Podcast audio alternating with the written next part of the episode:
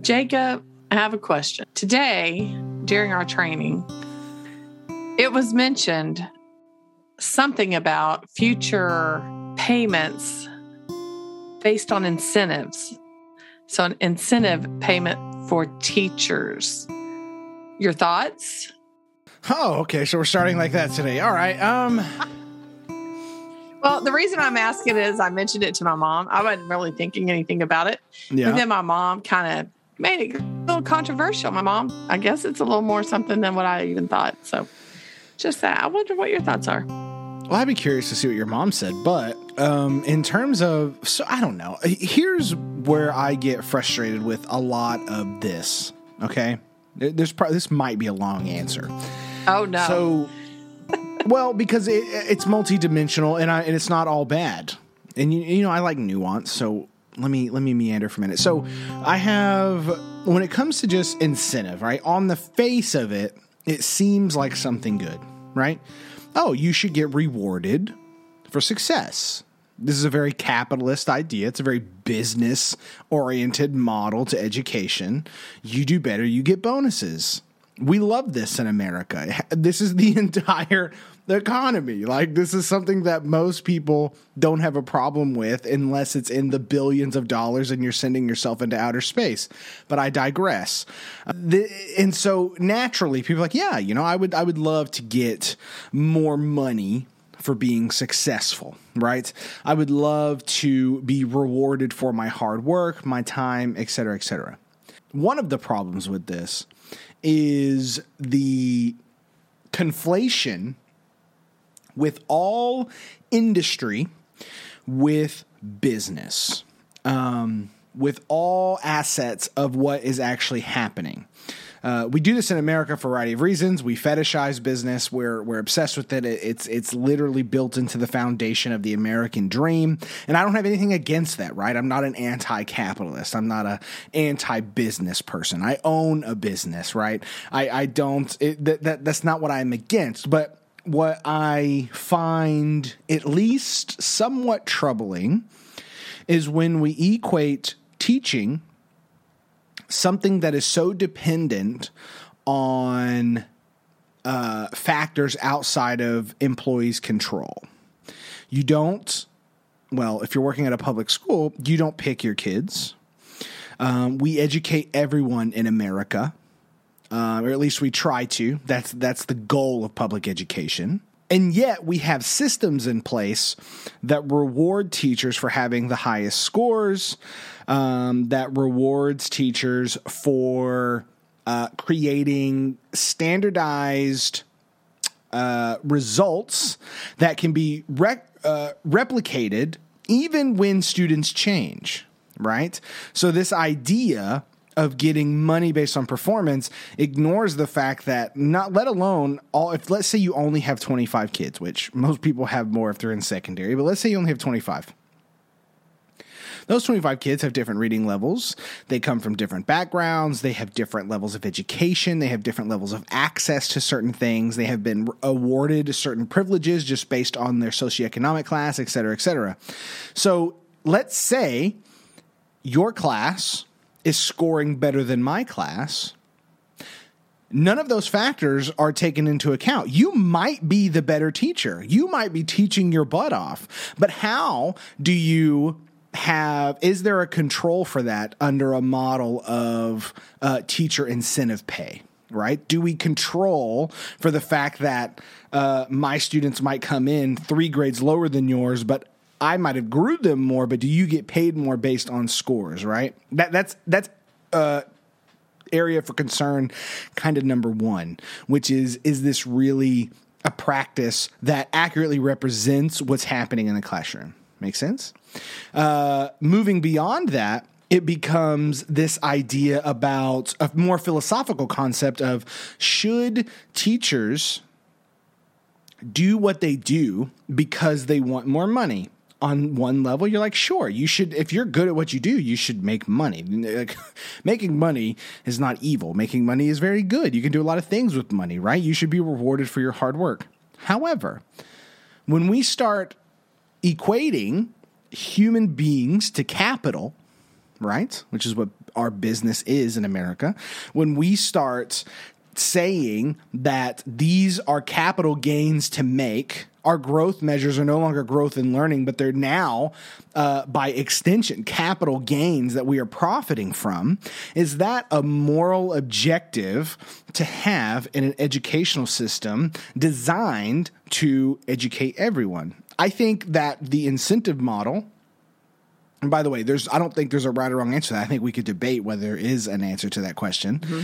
But I think in in a public school model, in a nation with a public school system as large as ours, an incentive pay system is not rewarding the proper things because there's no way to control for the proper things.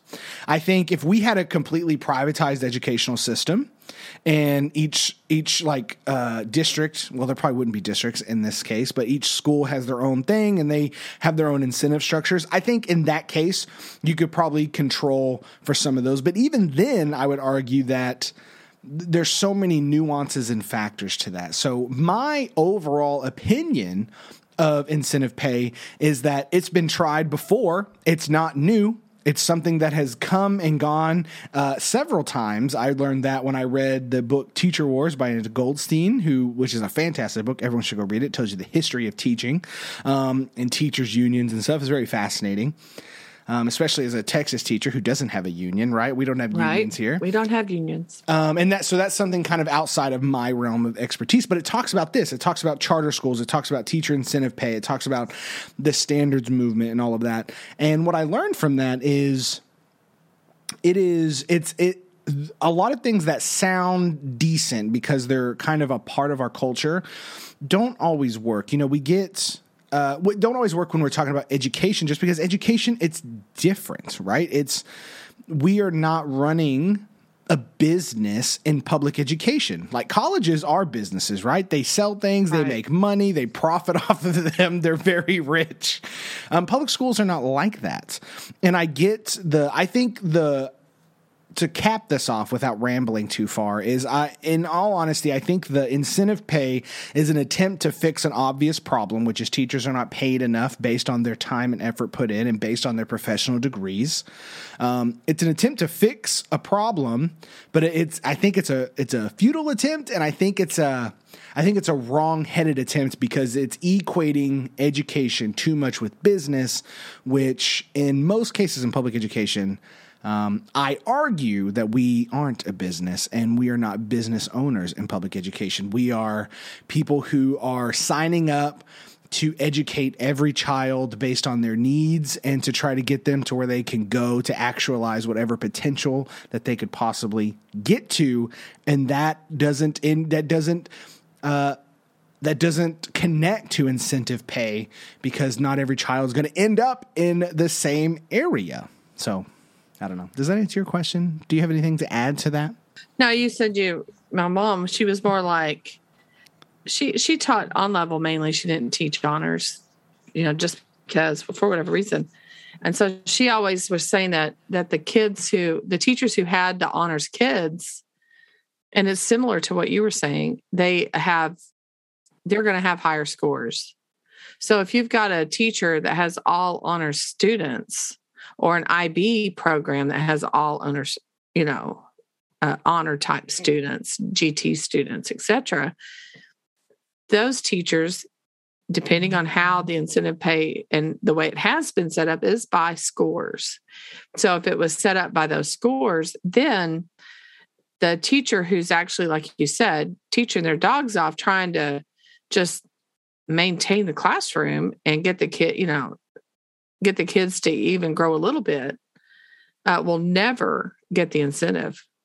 And so therefore it's it's a it's a it's a program that defeats itself well and here's here's the fact of the matter that i think uh, one i want to touch on that too rich is you have i think it creates an un, i think there's healthy competition and stuff like as much as i am against standardized test scores and stuff like i do i definitely play the the competition game with my co-teachers and stuff right? Oh i I'm, know. Yeah we and i'm it's It, it's fun. Now but that I'm a that- co-teacher, I'm learning. That's right. It's not my, uh, you know, it's not my drive. It, it's it's more of a how to entertain myself within a system that I think is fundamentally broken anyway. But you know, there is magic in seeing like how much growth you can get on these things, and it, it, it serves maybe twenty percent, not even that, like ten percent of my energy. But there is that piece. But there is an unhealthy competition that gets happen here, right? It- we've seen it time and time again when people when teachers are paid on bonuses for test scores, they cheat. They they Right. they resort to shady things. You know why they cheat though? Because the they the playing field isn't fair. You get the kids you get, I get the kids I get. To to simplify this into oh, we'll just reward the teacher with the best scores ignores all of these other elements that are going on, which is why, you know, someone might say, "Okay, so why don't you reward based on growth?" That's an interesting conversation. Um, but here's the thing if we really valued growth, we wouldn't have rising proficiency standards uh, based on all of these federal guidelines. No child left behind, race to the top. What have they been doing? They've been moving the bar Moving up. the bar. So what this ha- means is that the, literally the goalpost has been moving this entire time because we're not incentivizing growth because these laws and these uh, these focuses in kind of the bureaucratic area of education are not accounting for uh, the the socio issues of this, and it's the education again is not a business because it doesn't it doesn't operate under the same principles, right? We can't go out and get more smarter kids to enroll and then that bumps up our scores. That's what a business would do. What do you do when your business isn't selling more? You change your advertisement and you get different customers in, right? You change mm-hmm. what you're doing. Education can't do that. It, it and it shouldn't do that. We should educate everyone based on what they bring to the classroom. And so the the incentive pay I, I it sounds good to a lot of people, and I, I'm sure there's people listening to this that could probably argue against what I'm saying, and maybe you can too. But I, I feel like it just falls it falls on more merits than it actually is supported by. All righty. Well, with that, everyone, welcome to Craft and Draft.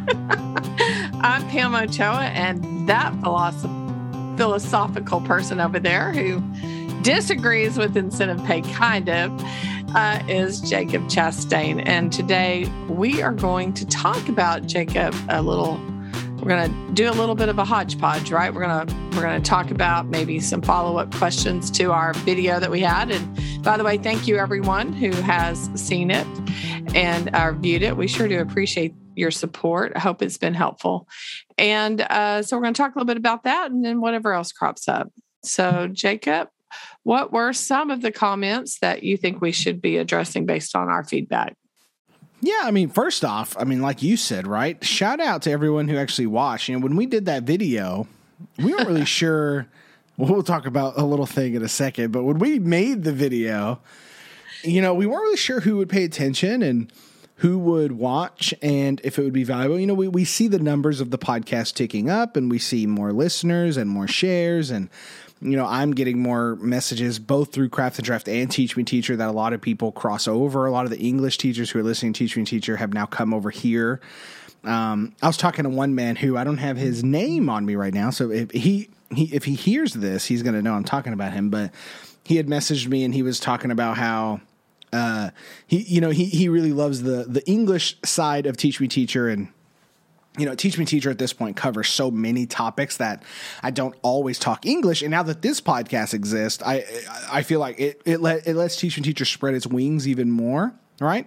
Um, and so he was like, I really love, I can't wait for more workshop conversations. I was like, man, there's the craft and draft workshop. That's all we talk about over there. And he goes, yeah, he was like, teach me teacher. You know, it's like a, a casual, you know, show in craft and draft. I feel like I have a notepad and pen out when I'm listening. So well, that's a that is a nice compliment. Actually, So- we're glad we're able to help.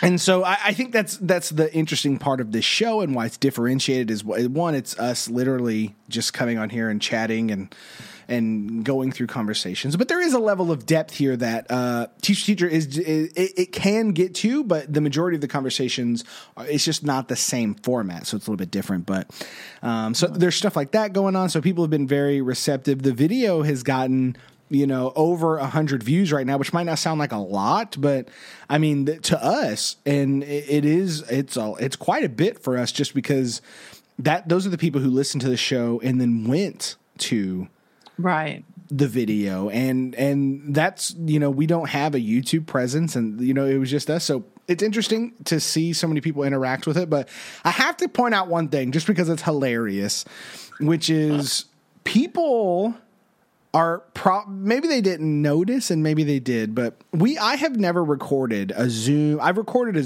several Zooms but I've never recorded a Zoom conversation with two people presenting something so and I- obviously I didn't practice before. So,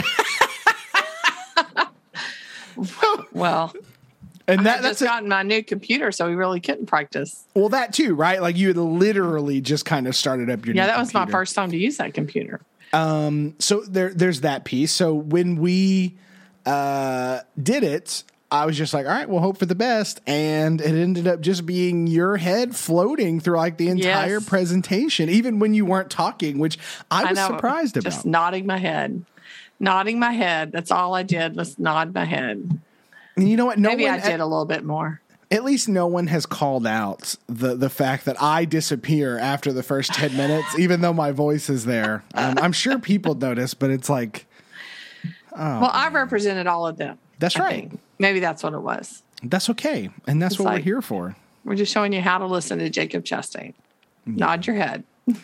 That's yeah. That's how people deal with me. They're just like, okay, Just when's he gonna stop? No, it, I think it, I think it was I think it was just fine. I don't know if people noticed my cats fighting, you know, in the background. If they did, I'm sorry about that, but That's all right. I do No, have cats that wish I would do more workshop with them. the the cool So thing they try to get my about attention. Yeah, I mean the cool thing about all that is, you know, as COVID is still around, and you know we're full time teacher, so we can't just kind of go on the speaking circuit, so to speak. Um, you know, we definitely want to do some in person workshops with people, and you know, some small ones, and you know, I I definitely see us, you know, visiting some of the the literacy conventions and maybe speaking at those at some point, but you know, we definitely want to be. uh, Not everyone can travel to those things. Not everyone wants to go to big cities. Not everyone can pay to go to conventions. So I think offering affordable trainings that uh, you know that people can pay for through Facebook or some other type of platform. Um, I think that because I think that this was a small dip into that world, and you know we did it free this time, obviously, and uh, that video will be taken down by the end of August just because of obvious reasons of intellectual property and stuff like that. But um, I, you know, that it, it's cool to see that people just are already interested in using craft and draft, and some people are like teachers are like, there's going to be kids all over the place using some craft books and draft books. And what we noticed though in our comments and DMs going into why we're podcasting right now is a lot of elementary teachers listen to us, and I, I that was actually Right. shocking to me. Oh, okay. Well, you know, Jacob, when I do my trainings, you know, when I train those three week institutes, we have, we train from K through 12. So I've trained kindergarten teachers, I've gone into elementaries and have helped them with uh, such things. So, So, so I, I'm curious as to because in my head, right? Like I, uh, I taught sixth for most of my time, um, and I've fifth is pretty close to six. Fourth is starting to get to a different edge, and then after that, my level of expertise and where I feel confident, like I can give advice, but where my level of confidence it starts dipping specifically around then. And I'd be curious, just for someone who's you've been in secondary for so long and you've done so many different areas. I mean, do you what do you find that there is? Uh, what what are the unique challenges that comes from implementing workshop at the lower grades? Because I mean, the research, like a lot of these people, like Don Graves and stuff, like a lot of them are in elementary, right? Like that's kind of where workshop bloomed and blossomed, if I'm not mistaken. yeah, Lucy Calkins. Mhm. Yeah, and like you know th- that whole crew, and so I, in on in one aspect, I'm like, well, obviously this can connect because this is kind of where it all started in the first place. But as a secondary trainer, do you find that the the you have to think about what you say, not what you say, but you have to think about how you present workshop differently in terms of that. I mean, is there complications with the just the communication between what you're talking about in secondary and what they're experiencing in elementary? Well, I think I think really what you have to recognize is that students will be, I mean, the writing might look a little bit different, but it's still writing. For example, I went into a kindergarten class and um, anyway, we were watching and observing, and they had read a book, I think called Spilt Milk. And as they were reading it, the students were actually responding either through drawing or if they could write through writing. So the students responded in the best with the in the best way that they could to the reading of that book. So if we were going to transfer that to craft and draft, they might have, like maybe the teacher might take a picture from that book or maybe a, a picture of a page from that book and pass it out, and the students could tape it into their their journal or glue it into their little journal or whatever. And then the kids could uh, write a response on the left side to that picture. Uh, and that picture could be a drawing. It just depends. So you meet the students where they are at in their writing ability. And I think for uh, teachers who are younger, uh, deal with the younger ages, they have to recognize the different arenas of writing and the fact that when we all began writing all the way you can take it through history uh, we wrote on caves with pictographs and things like that well if you take if you take and look at writing from elementary all the way up, you will see that our students start with scribbles. And then when they move from scribbles, they they move into a new arena where they're maybe drawing okay, with a few letters. And then as they're learning the letters and they're using the sounds, they put that together. Now, what a teacher would do is probably dictate. So maybe in the conference, they might say, Tell me about your writing. And there it may look like a picture. So then the students tell about the writing. Well, then the teacher could be on their notebook uh, doing their dictation during that conference of what that student is saying. They take a copy of that dictation and they put it with the picture in their notebook. So you're meeting the students where they're at, depending on what level.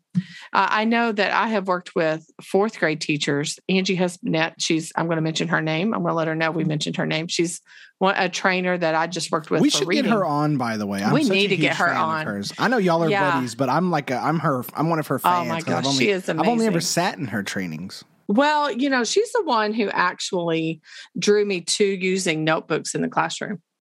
And she wrote, as a matter of fact, she should have written her book and and published it. Um, she had done all this research before any books were out with uh, notebooks actually and i still have it uh, so she put all of this get together for certification for training. She should have actually published it is what she should have done. So there's a lot of stuff that i learned from her but when she had she had what she called the writer's notebook. She didn't have a craft and draft. She really had what we would call our draft book. And so those students she had fourth graders and she would say okay this is your writer's notebook, and we need to see the world with writerly eyes. And that's what she would call it. And then she would have the students go out and just like a writer, and she would use other writers as models. Like she would share uh, different things, you know, like Louis Sachar, things like that. She would share some of the stuff that she had learned from them about their own writing. And then the students would imitate what those writers did. And they would go out and find things. For example, holes with Louis Sachar, that is the the area you know where the holes happened and they were out there digging and digging and digging. That was uh, Louis Sachar took his family out on a trip to like Travis or Austin, and he just imagined the place without water. So the students would go and find different they could go and find pictures and then they would put them anything that interests them a gun uh, you know like a memory that somebody gave them uh, maybe um, a package of i don't know skittles and that skittles means something because it's from their best friend. Well then they would put it in their notebook and then the kids would write around it. And so her, her notebooks were i mean they were you know they were like your regular composition notebooks but the but they were all stretched out because at least an inch thick. I mean you couldn't shut them they were so good. But her kids they were fourth graders. I've never seen such writing like that. I had another third grade friend teacher third grade teacher who was a friend of mine, uh, what her students would write was amazing. So the students can write at the level we expect them to, but they won't do it if we don't write every day.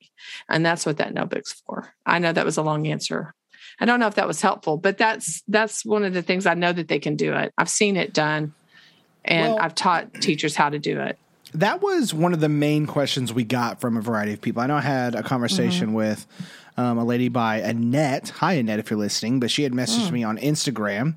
But she had asked, you know, can she had watched the video and she was talking about being incorporated into elementary.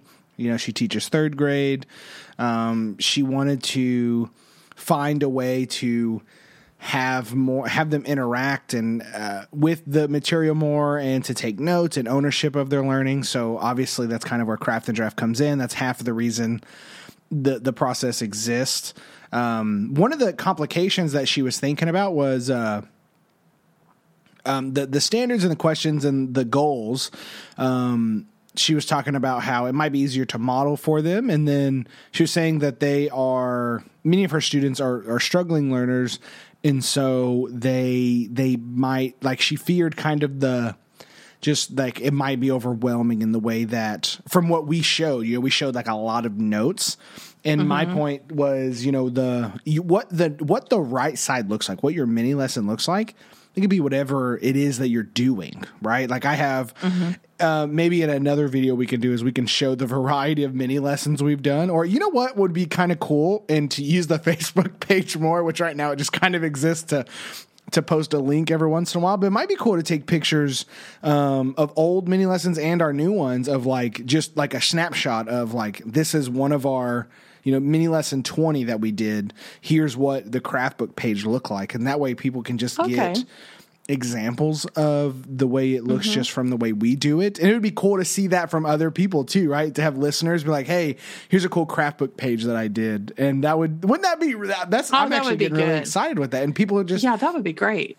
just share like, oh, this was the the model text that we used, or this was the poem, or this was the passage, et cetera, et cetera. And we just we just share like the what the teacher thinking was on there and how they and maybe student examples of that. I don't when you're sharing student examples, you have to have permission online. But something like that to where like a community of like these craft book pages that just exist um, for people to look at that might be really interesting well, it could be. And also, like if somebody wanted to take something that we did share yeah. and then they modified it or adapted it to their own, then they could uh, put that back up there and tell us how it went. Uh, that's the only way we can really learn is we learn from each other. Um, but you know what? We really do need to get Angie on because she could really clarify because she's all elementary. She teaches, she's been in all the levels and she's a GT instructor as well. So she she does all of that. She would be great to be on here. So we might need to do that, everybody. Just saying. Well, I'll I'll approach her and ask her she'll do it. Yeah, we'll have to do that. We'll uh Yeah, because she can answer any of those.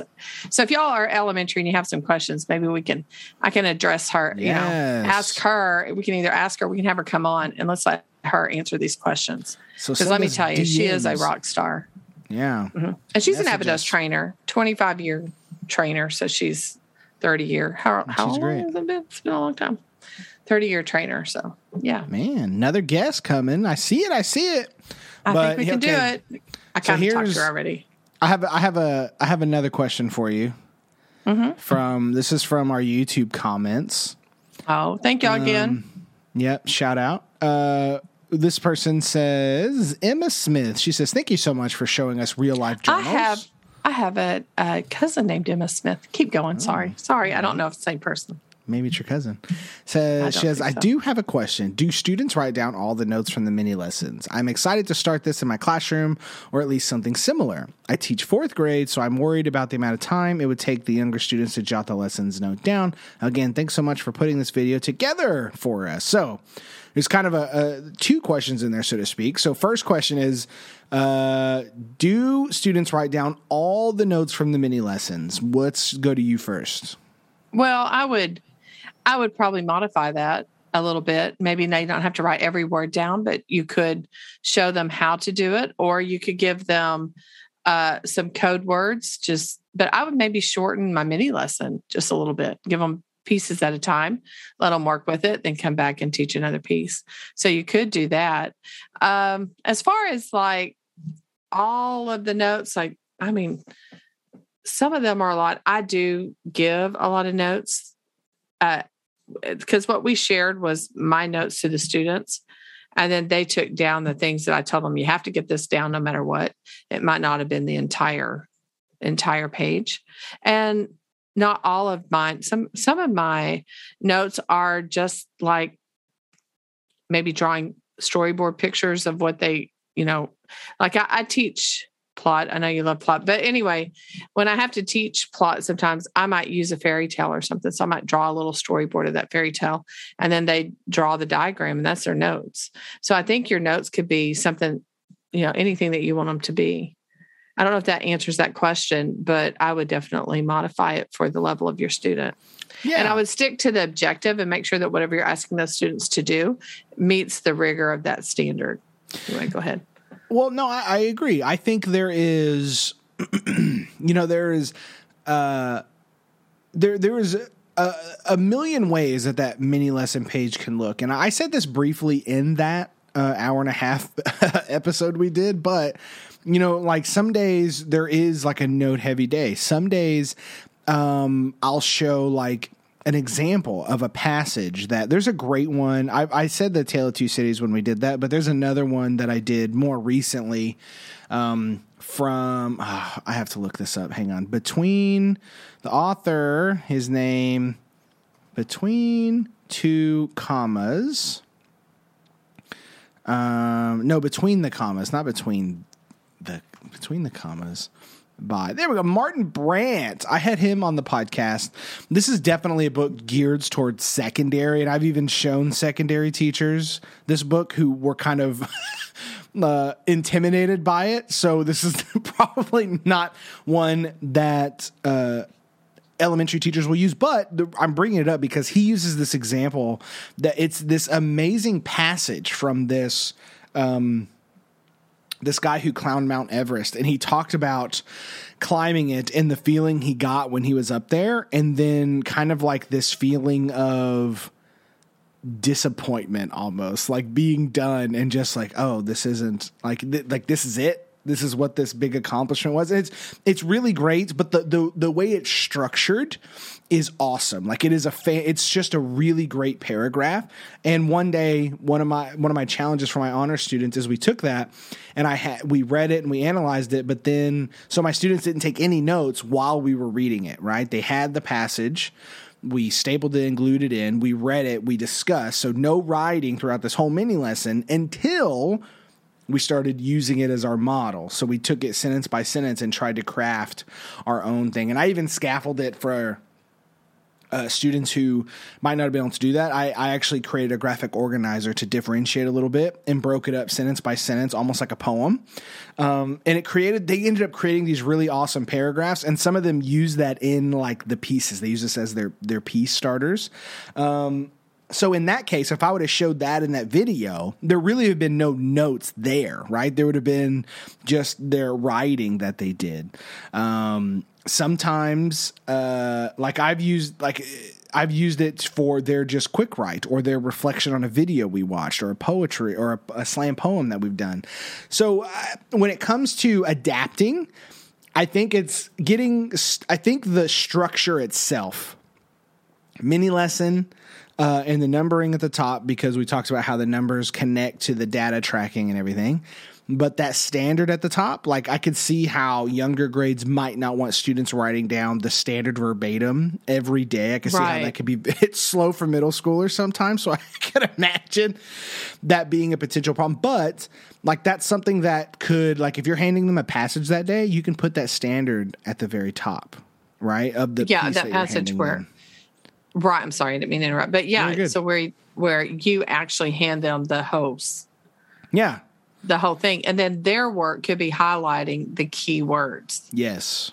And then they create their goal from the keywords. That could be something that they could do. Exactly. And honestly, that's a good um, English learner uh, strategy um, to have them to do that and then be able to highlight certain words. I mean, there's all kinds of things you can do with this, but I think, you know, if, if people saw that that are in younger grades and, and like the structure but feel like it might be over the head, just modify it. Like, I, I wouldn't modify it to death in terms of, because you still want them interacting with the academic language, but where, wherever that interaction is depends on your grade level, the level of your students in your classroom, um, et cetera, et cetera. I think guides that decision ultimately, right? The majority of my mm-hmm. time, uh, in the last several years, I've worked with honor students, although I've talked about several times that I have not only taught honor students. When I was at our campus that we were at together briefly, I had the whole. Oh, you had the you spectrum, had and literally. they were wonderful. And they, they were. were. But mm-hmm. but we did this right from the lowest yeah, to the highest did. student. We implemented mm-hmm. this uh, structure, and it worked for all of them. And I modified it based on who they were, but it was it, it, was effective. I've seen it effective in, in, just class after class. I've seen it effective in Spanish teachers' classrooms. You know what I mean? And and, right. and uh, new newcomer classrooms and everything else. So um, I think it's valuable, but. I don't know. I hope hopefully that answers her question a little bit. I have another one though to not okay. bog down too much. Um, this one we got multiple times. So this one we're, um, by the way, before I read this question, I want to tell people that I am about to send out some materials to y'all. I know y'all have DM'd me. We have been back recently at our campus. We had to plan for a training. Ochoa has been doing stuff, so we've been kind of behind in terms of sending some stuff out. I haven't forgotten about y'all, I promise. But this major question asked by several people was they love it, but they wonder can it work digitally? Their students prefer to work on laptops. Their school is set up for them to turn and work digitally as well. She's mentally crafting. This is Lori Axford, by the way. She's mentally crafting a shared Google Doc as she watches. So she was already in the zone as we were as the video was well, rolling. We you. we had another one, uh, Veronica. Um, she was said she's so psyched to see this video. Um, she was just talking about she was listening to our episode where we said we were going to do this, so she was excited that it popped up. Um, she said, Thank you. She goes, I'm doing writing workshop for the first time this year and I was feeling overwhelmed. That was just a compliment. Who am I looking for? I'm looking for another one. Oh, it was an email that someone sent me where they said they were looking for a digital uh, version of this. So let's talk about that. This will probably be the last uh, thing we hit on in this episode, unless we start getting distracted. But in terms of craft and draft digitally, one, when we didn't go digital. For people that are new to the podcast and maybe didn't go all the way back, one of the first episodes we did, I would say maybe the, the first 10 for sure, we said paper is king. Um, and we doubled down on our love of paper and writing of paper, and we talked about the research of that. So we don't need to rehash all of that here. I would recommend people go see that. But with that said, so when, when it comes to digital craft and draft books, um, it can be done. We chose not to for a variety of reasons, but there are teachers in our district who use craft and draft that did do digital uh, stuff, which is when I responded to them. I said there is a version that I've seen, so I'm going to share that with them. Um, but when it comes to you, though, right, ignoring the fact that someone has already done this, when you think of craft and draft digitally, if you were going to create this digitally today for our students coming in next week, what would be the fundamental things that you would think through in terms of making sure all of the the pieces of craft and draft stay true, but it stays digital to to accommodate for all the reasons why someone would be digital with this? Well, I think one of the things that it not being digital is your side by side. So it seems like to me to replicate that digitally could be difficult. But you could do it if you were able to do maybe columns where you divide it, put a paper, make it landscape, and then you put it into two columns that might be, or maybe not two columns, but two text boxes. If you put it into two columns, it's just going to, it won't work right. But if you have a text box on one side and a text box on the other, uh, you could do that with with uh, maybe slides or PowerPoint type Google slide presentation where you have, you know, a, a notebook or whatever a, a side and a side. I think I think to me the the hardest thing about this is is when you go digital, uh, is you're losing that side by side. And uh, so to me, that would be the one thing I would not want to lose. So I would figure out a way for the students to do the right side, left side. And I think text boxes might be your best way to go about that. There may be another way that I'm not familiar with. Uh, but to me, most everybody has Google Drive or a, a lot of them use Google Classroom, those types of things. So I think that the Google slide or a Google um, doc that's been broken into two parts or with two side by side text boxes where you can go back and forth might be a way to do it. Uh, what I did, because, you know, we did have online classes. So my students took pictures of their work. So they stayed in the actual physical notebook and then they took pictures of the pages that I wanted to see. And so they did that. And then when they moved to the typing, where they took their actual work out of the book, you know, out and typed it for for a final draft.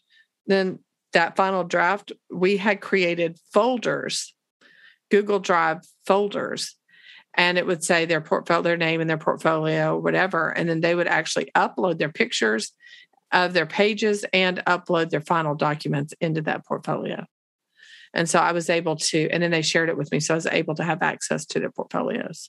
So that's that's one way to do it. That doesn't mean there, there's probably a better way out there that I'm not familiar with, but that is how, if I had to do this tomorrow and they said, you have to go digital, those are the, that's the element that I wouldn't want to give up is the side by side, because I think that's what makes this work. So, uh, yes, that's the major thing, right? That's that's at least one of the major key pieces because the the side by side on Craft and Draft is connecting their independent reading to the mini lesson, and then the side by side in the draft book is connecting uh, their their drafting to conferring and notes and revision and everything else, and then that all extends out. But so the digital version that I'm going to send these these kind people who've listened and have been so mm-hmm. patient for me to send this. I'm actually going to share my screen right now. The, we're not recording this, but I'm going to share it with you so you can see this because I think it's um, it's interesting. So if we go here, so this is one version of a craft book. So it's Google Slides. You see this? Okay, and I said Google Slides, so that would yeah. be working. Yeah. So Google Slides, she even had it to where they can decorate, like they can move this stuff around, so they can decorate their front like cover. That. So what Pretty we're seeing right? there is they put an, a cover of a notebook on a slide. Mm-hmm. So it's and it's they had all of craft. these, and they had like these stickers here, so you can take these and put them over here. And, okay. You know what I mean? Yeah. Uh, yeah, and I think that's great. Um, I think that's great. But you know me in choice. There are yeah. a lot of choices here on this page. But, but they're but they're choices made only for what the teachers already yes, found. it's the artificial choice, right? yeah, it is. I think it we is. limited your choice. I think those. To be fair, I think the teacher who did this. I think those but are just examples cute. for yeah. them. But so what she did though, um, and I'm going to narrate this as we go through, and the people who asked for this, um, I can send okay, so you. Next slide mm-hmm. his table of contents, right? And it has the topic and this. And so what she does is this like example. These have been deleted because this is something that she used before. Uh-huh. Um, but what she would do is she uh, the table of contents they would connect their slides. So when they were watching this digitally, they would like basically that. get the mini lesson and then hyperlink that in their table of contents and then add it into their own personal slides. So by the right. end of a unit, you know, you might have, let's say you did 10 mini lessons, there'd be 10 additional slides, and then you hyperlink those to the table of contents. Um, in terms of the left and right, that the way I would solve that digitally if I was using this is I would use the notes feature of slides. So if I had the mini lesson as one slide, the notes feature at the bottom where you can oh, kind of no, list your work. notes to present. The, that's where the student would type in, okay, so we talked about setting today, and in my book, uh, Redwall, which is a fantastic book, by the way. In my book, Redwall, um, there it's ma- it's a bunch of mou- mice, meese, mices, mouses. Yeah. mice. living, yeah, I'm living sure in, living Mouses, in, uh, living in Mice. uh, a, a kingdom, right? And so th- they would talk about it that way. Now, there's a draft book version of this. So if I move this out of the way, so similar thing, right? Uh, cover that they can decorate, yada yada yada. Um, table of contents, and then the same thing. So what she had students doing is because it was all digital, they would type. So they would type here, um, and and connect it uh, to. They would hyperlink the table of contents um, with whatever they were typing. Um, I feel like this is uh, you, you and I have a natural aversion to this because we love paper so much, right? Like I, I see this and I'm like, Well, eh. Well, yeah. Well, the thing about the thing about writing, first of all, typing and writing are look. You're looking. You're using the brain in two different ways. I believe. Yes. Yeah, yeah. And I just think that the students need both. So honestly, I did it, like I said, where they took the picture and they turned in their picture digitally, but they had to write. The other thing about that too is if they're writing it, I know they're writing it. So if they take a picture of their writing, sometimes it's hard to read, but they could, you know, I guess type it. I don't know, but but the thing the thing about writing it is I know it's their work. And sometimes when you're typing it, you can just copy and paste from someone else's work. And I'm not absolutely 100% sure it's their work. That's the other thing. When my when my students write, they do most of their writing in the classroom. They do all their handwriting in the classroom. I don't send that home for homework. What would be home for homework would be where they type their work up.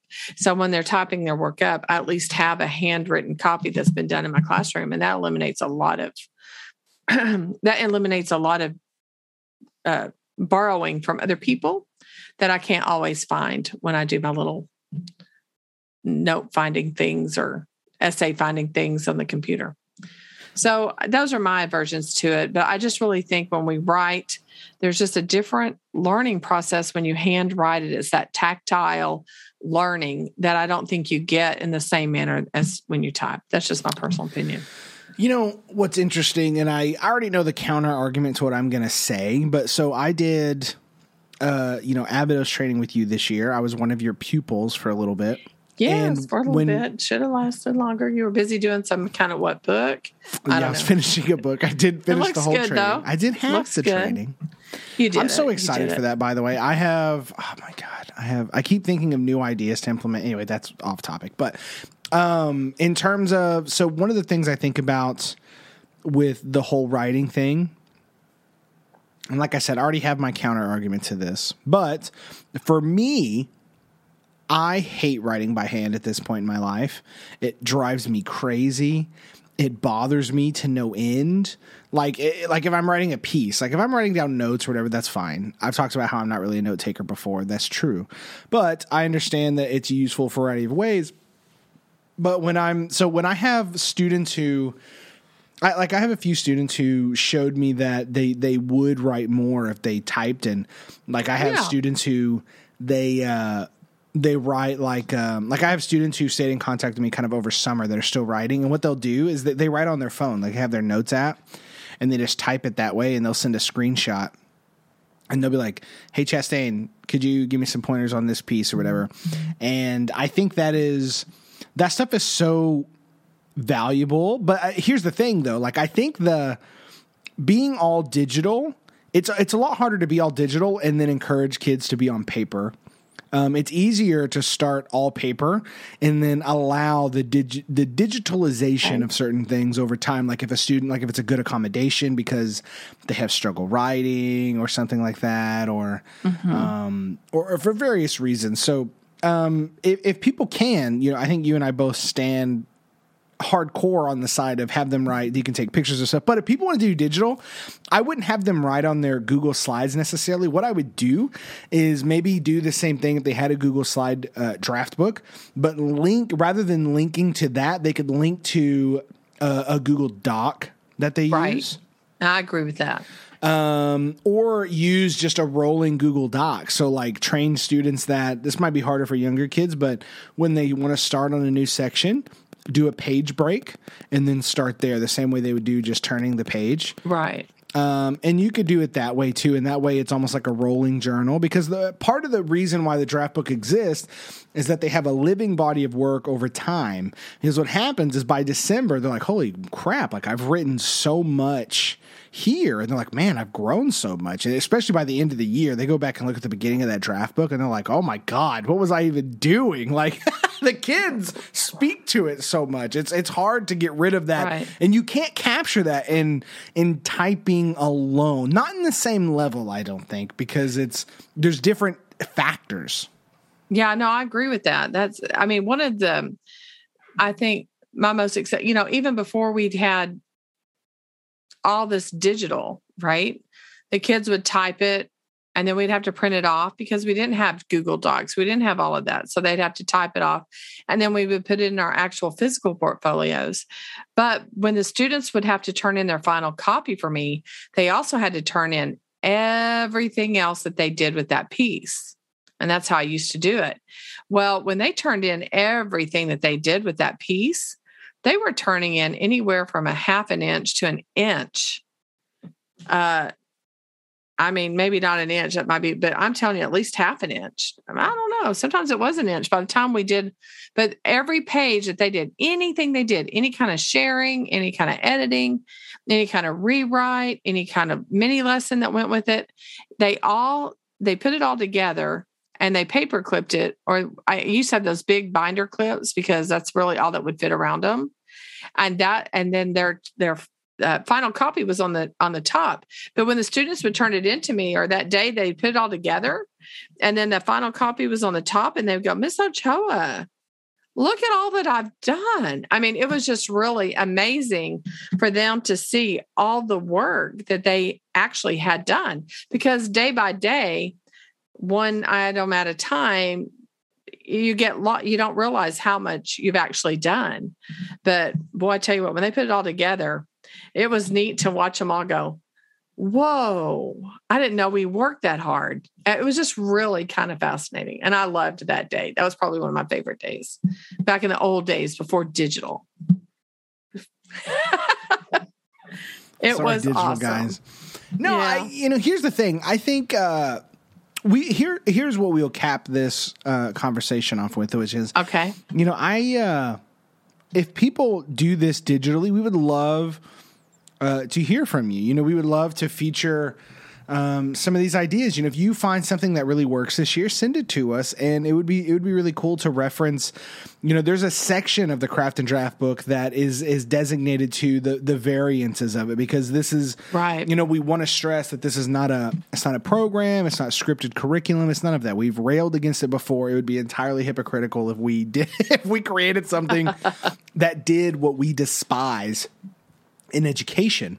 It is a structure and there there's a there's a rhyme and a reason for certain things, but there's definitely wiggle room and there's definitely room for modification and there's definitely room for um I mean even advancement. So if you take some of the craft and draft ideas um, and you change them to certain, or you find that there's a certain way that works really well, or that you do what we do and there's that works. All of that information would be really great for us as um, you know, we fine tune the ideas in the book and, and fine tune what we want to put out there. I see craft and draft as something that's going to evolve over time and as teaching evolves and as access to certain things evolves. Like I could see different versions of the book coming out over Right. time just because teaching changes and um, we're we're always so involved in this. But so if you guys have input or insight into that that you use, feel free to reach out. But that's all we have on this episode of the Craft and Draft podcast. Thank you guys for watching the video. If you haven't, go check it out. As of recording this, this is August 11th. It goes away at the end of August. After that, you have to reach out to us um, and pay for access to that will be behind a paywall because of the intellectual property involved in that. But we're leaving it live for the intro of August because we want to support the people that are already in with us on this podcast. So shout out to you guys listening and supporting. Shout out to everyone who commented. Shout out. Hopefully, we answered some of your questions. If you have more, you can submit them in a variety of ways. The best way is to go to craftanddraftworkshop.com. You can hit submit a question. It's right at the top of the website. You can also DM me directly. You can go through Teach Me Teacher. Some of y'all go through different avenues to ask us questions. Um, I always share we I always share the questions with Pam Ochoa. It's so funny. We are sitting in PD today on our campus, and I literally just handed her my phone and showed her a few emails that we got. So we're always reading, we're always sharing, we're always talking about you guys. And the more you guys interact, it honestly makes this show and this whole process better because it becomes less about us talking to each other, more about talking uh, with you, which I think is super fun. And I love the community of just people coming together like that with something right. unique and all about workshops. So, Thank you guys. If you enjoy this or if you want to support us, there's a couple ways you can do that. Um, one, you can go watch the video, like it, and share it with your team. There is a Cash App link if you guys want to donate. No pressure. We understand people under things, but that does exist on that video while it is up. You'd like and share the podcast. Reviewing the podcast is the best way you can support us right now because the more you review and rate the show, the more we rank. The algorithms love reviews and ranking. So if you have the time listening to this on your podcast app, hit the five star button, type a few kind words, and you literally will support us more than you know. We have been charting on, uh, the educational charts for a while now with Craft and Draft, which is wonderful. It's cool to see two podcasts up there. You got Teach Me Teacher and Craft and Draft, but this one's such a niche podcast. It's definitely cool to see it uh, ranking in the in the podcast growing. So thank you guys for listening. Hopefully, you guys are having a safe back to school. I know things are crazy yes. with Delta and cl- classrooms being open, classrooms being closed, people not knowing what they're doing. Hopefully, you are just doing what's right for kids, what's right for your community, and you are making the proper decisions in order to have a fantastic educational year. But until then, ladies and gentlemen, know that we are here for you.